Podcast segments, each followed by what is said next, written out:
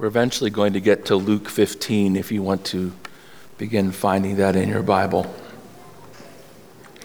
Eventually, Luke 15. The place a story is told impacts the meaning of a story. You know that that's true.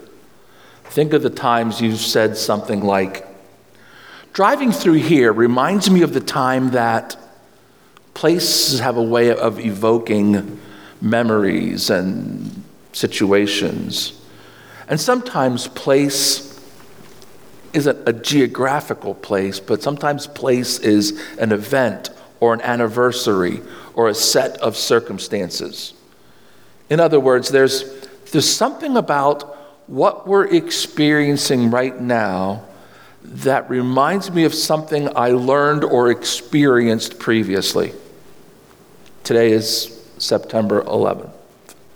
Brings up a range of emotions and many memories, and something about that particular place reminds me of the stories in the gospel today. And maybe it was the fear of 9 11 and all the different fears of that day that trigger the memory. In this story, Jesus finds himself in a place that is surrounded by sinners. They are seeking him out based on what they've heard. Fred Craddock makes the case that this is not likely to mean that Jesus was holding services somewhere in town and they came to one of his outdoor services. But it is likely to mean that he's eating lunch somewhere and that they came to hang out with him to hear what he had to say, and that he welcomed them to his table, wherever he was. And not everyone is glad to see Jesus hanging out with the particular folks who are surrounding him. There are some folks watching the scene and objecting to what they see. And as we hear this story, as I've been reading this story this week, I'm, I'm trying to place myself in the story. I'm trying to find out what do I identify, who do I identify with? Where am I in this story? How do I interact with the players in this story? Am I most likely to be one of the people who is looking for Jesus to hear what he has to say?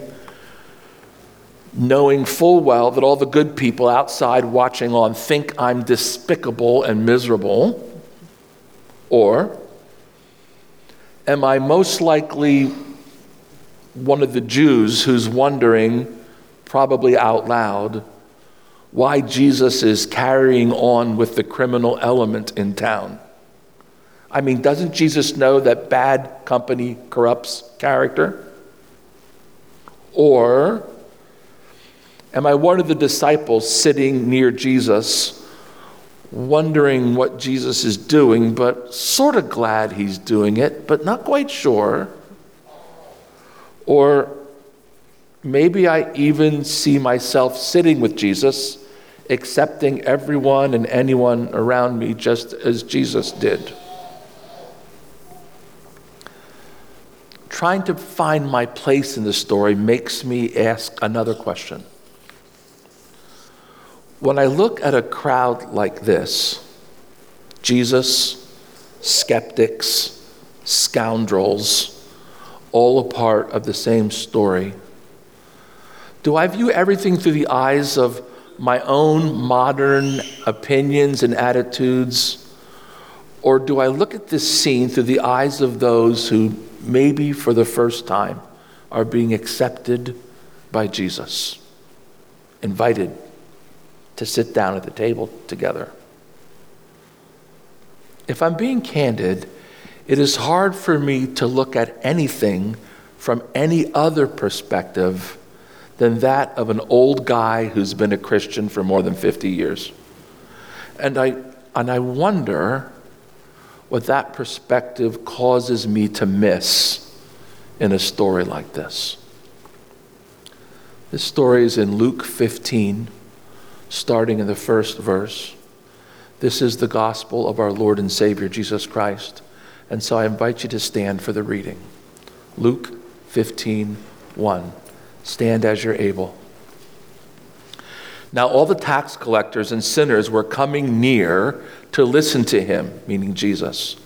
And the Pharisees and the scribes were grumbling and saying, This fellow welcomes sinners and eats with them. So he told them this parable.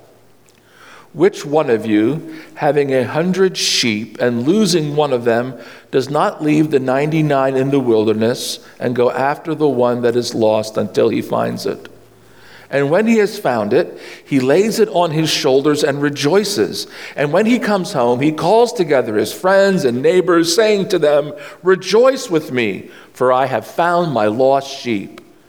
Just so, I tell you, there will be more joy in heaven over one sinner who repents than over 99 righteous persons who need no repentance. Or what woman, having 10 silver coins, if she loses one of them, does not light a lamp, sweep the house, and search carefully until she finds it? And when she has found it, she calls together her friends and neighbors, saying, Rejoice with me, for I have found the coin that I had lost. Just so, I tell you, there is joy in the presence of the angels of God over one sinner who repents. This is the word of the Lord. Thanks be to God. You may be seated. This isn't a new story, a new parable to anyone who's been in the church for more than four or five years. In fact, this story, this particular set of parables, is just the first two in a series of three. And this first one is the parable of the found sheep. That's the new title, by the way. It's the parable of the found sheep. Because I'm wondering why, along with some others, whenever we talk about these three parables, we always cast them in the worst possible light.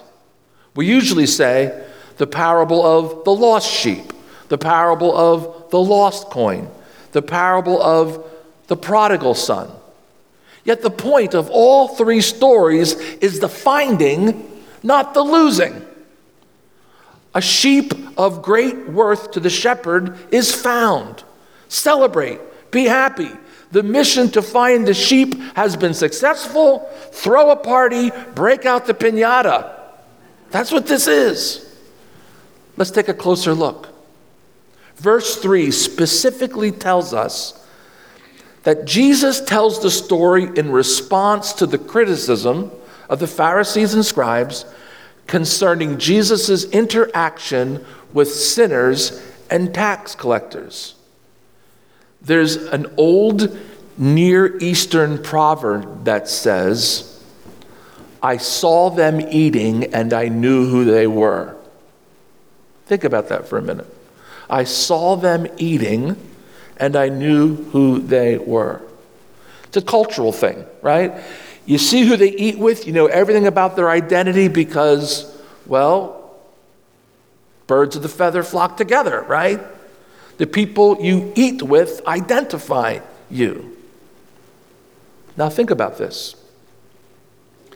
If you have any chance of understanding this parable at all, you are going to need to find a modern equivalent to the people Jesus is eating with. No one today is appalled that Jesus would eat with a tax collector. But the folks that Jesus is eating with in this story were appalling to the culture of this day. So, to understand the offense that the Pharisees and scribes are taking, you have to place Jesus at an evening meal with people who are repulsive to you today. That's the only chance you have of understanding what's happening here. So, who is it in modern terms, that Jesus is likely sharing table fellowship with? Can you identify the people you would be most shocked to see Nancy and me hanging out with? Who would those people be? What group would they be associated with? What would be the cause they were trying to promote? Are they of a different faith? Jehovah's Witnesses or worse? I mean, who are these people? Now, whatever crowd you decided was most reprehensible, place that name or category or, or person into the parable, and then see Jesus sitting down with that group. Jesus is saying in this teaching, in no unspoken terms, he has come to save the lost. And the people you have in mind right now, the modern people you have in mind right now, are the very ones that he came to save. And he is quite specific about the lengths he will go to see these people found and saved. He will risk fortune, he will risk reputation, he will risk life itself to see that these lost ones are saved. The parable's clear. He leaves the 99 who have already been found in the wilderness to care for themselves, while he goes after the one who has lost at considerable risk.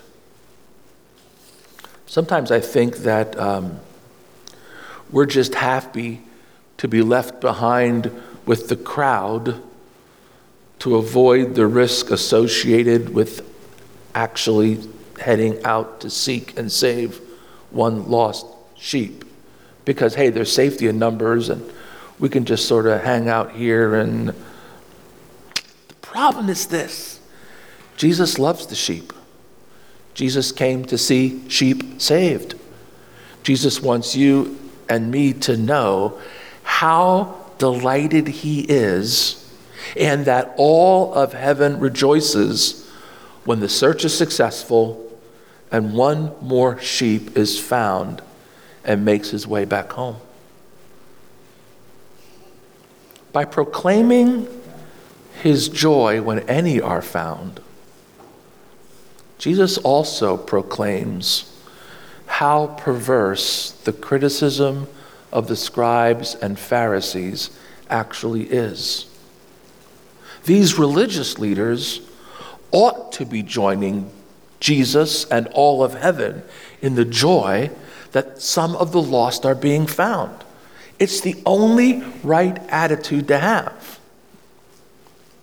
But these scribes and Pharisees are not participating in the joy that some of the lost are being found. Rather, they're griping and complaining. They've missed the point. There's a second story in our reading a valuable coin has been lost. At that point, everything stops. No stone left unturned until the coin is found. Then rejoicing and the party.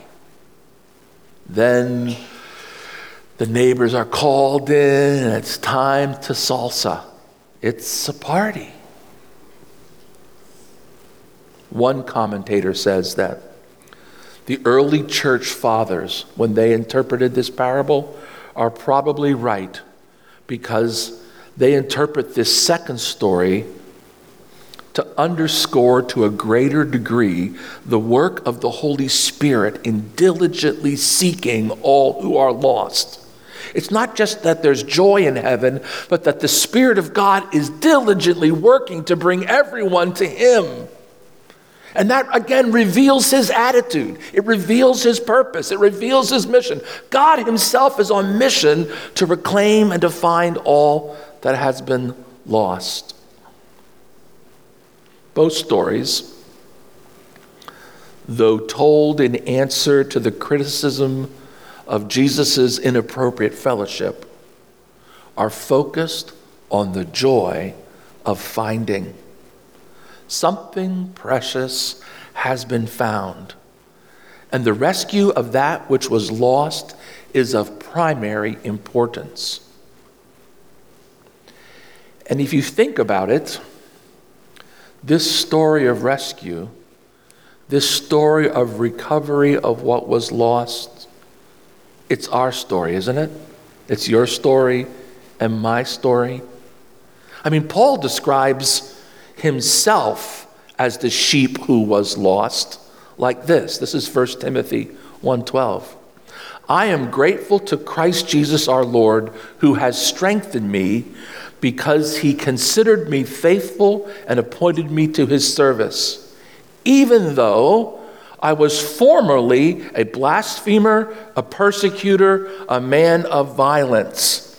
This saying is sure and worthy of full acceptance that Christ Jesus came into the world to save sinners, of whom I am the foremost sinner. To the King of the ages, immortal, invisible, the only God, be honor and glory forever and ever. Amen. Those are Paul's words saying, we've heard this phrase, haven't we? I once was lost, but now am found. Was blind, but now I see. Every one of us belongs in the category of scoundrel when we are placed at the dinner table next to Jesus. I mean, the distance between who we are and who he is is so great that scoundrel is the only thing we can be called compared to the goodness of God. And so, how dare any of us say, well, you know, at least I'm not as bad as so and so? You know, at least I don't hold that political opinion. Or at least I don't support that agenda. Or at least I don't wear a turban or at least I'm not a drug dealer. Jesus came to save sinners, all of us humans.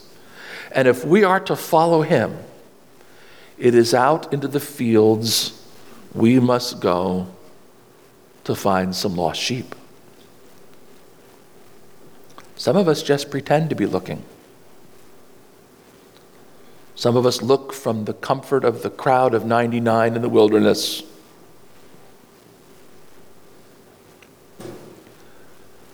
To a church that is often more concerned about its image or reputation, Jesus says to every scoundrel, See, I am knocking on the door of your heart. If you can hear me knocking and will open the door, I will come in and we will have dinner together. You with me and I with you. And we will celebrate and we will have a party because one who was lost to the kingdom has been found. When I was younger, when people in my church came to Christ, they had the little picture of Jesus standing at the heart of the door. And on the back of it, they would write your name and the date that you opened the door to invite Jesus in. That's all of our story, isn't it? Every one of us. That we can remember the time when Jesus reached out to an unworthy person like us and said, Come have dinner. Let's Let's be together. Jesus isn't at the table just because he wants to save these people. He's at the table because he really loves them. He really loves all of us. And of course, he wants to save us because he wants to put us on the right road so that he can live with us forever. That's the agenda. And if we're going to be his people, we must emulate the love of Christ for all the sheep there are. Because we want to be a part of that great banquet, that great party at the end of time where we celebrate all those who were lost and have been found and are now our brothers and sisters in Jesus Christ. I'm going to ask Sue to come and help me, and uh, I'd like us to sing a small little ditty we learned in children's church 247 years ago. But I've changed some words, and we're not going to sing the chorus till the very end. Okay? Sing this with me. Jesus loves you, this I know, for the Bible tells me so. Little ones to Him belong, they are weak, but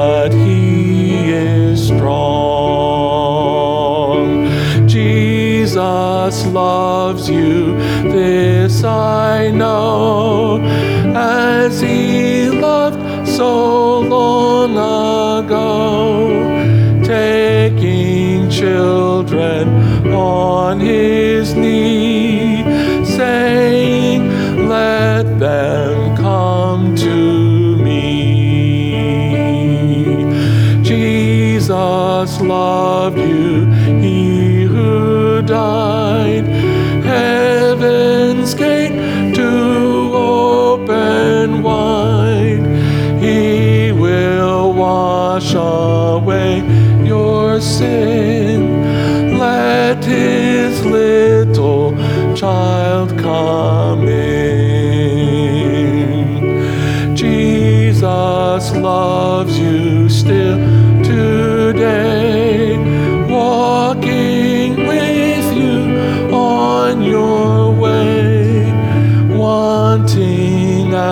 as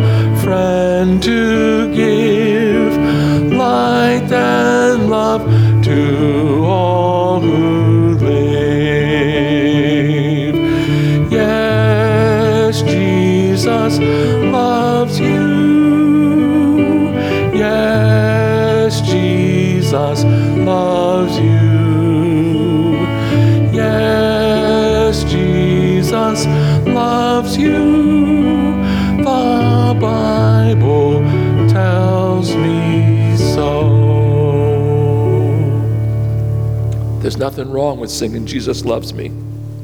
We need that assurance. We need that hope. We need that confidence to know that that is true. But far too often, the church has been completely absorbed with knowing that Jesus loves me and has forgotten that Jesus loves all of us, all of them, all of the people that He created.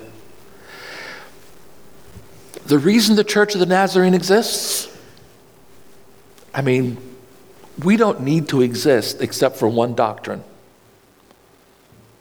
Everything else you can find in other churches. There's only one doctrine, and it's this doctrine. We believe that we can surrender ourselves to God in such a way that the Holy Spirit can give us the necessary love to love anyone. We believe that Christians can be so filled with the Holy Spirit that they can surrender themselves completely, that their preoccupation with themselves can be dissolved, and they can actually turn into people who can love the world no matter how despicable the world is. That's why we exist to be God's loving hands and feet in this world. We need to be true to our mission and to our calling, to invite the Spirit to help us break down the artificial divisions and walls we've created between us and others, and take the risk that Jesus takes the risk of reputation,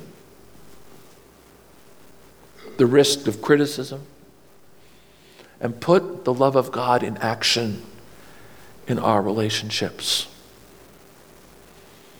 Can we hold Jesus loves me and Jesus loves you together?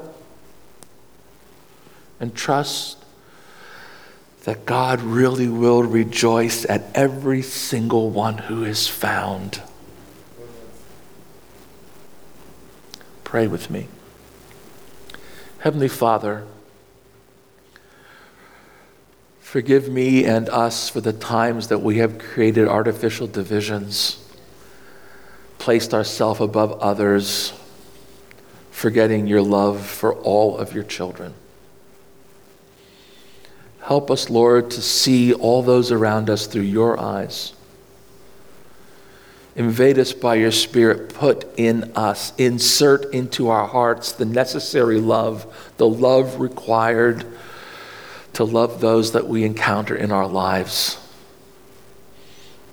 Lord, don't permit us to sit with the scribes and Pharisees whose only words are words of criticism.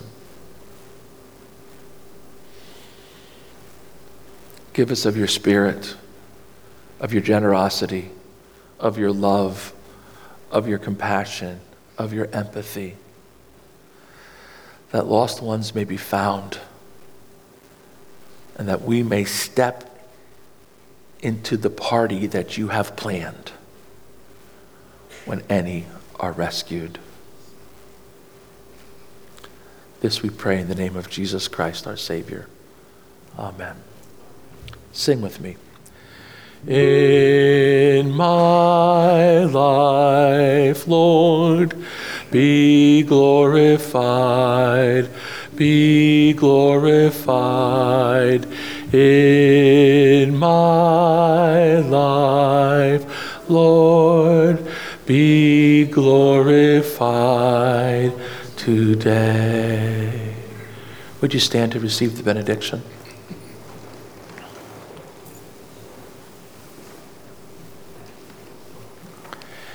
And now may God the Holy Spirit so fill you with Himself that you never find a sinner you don't love. To the glory of God, now and forever. Amen.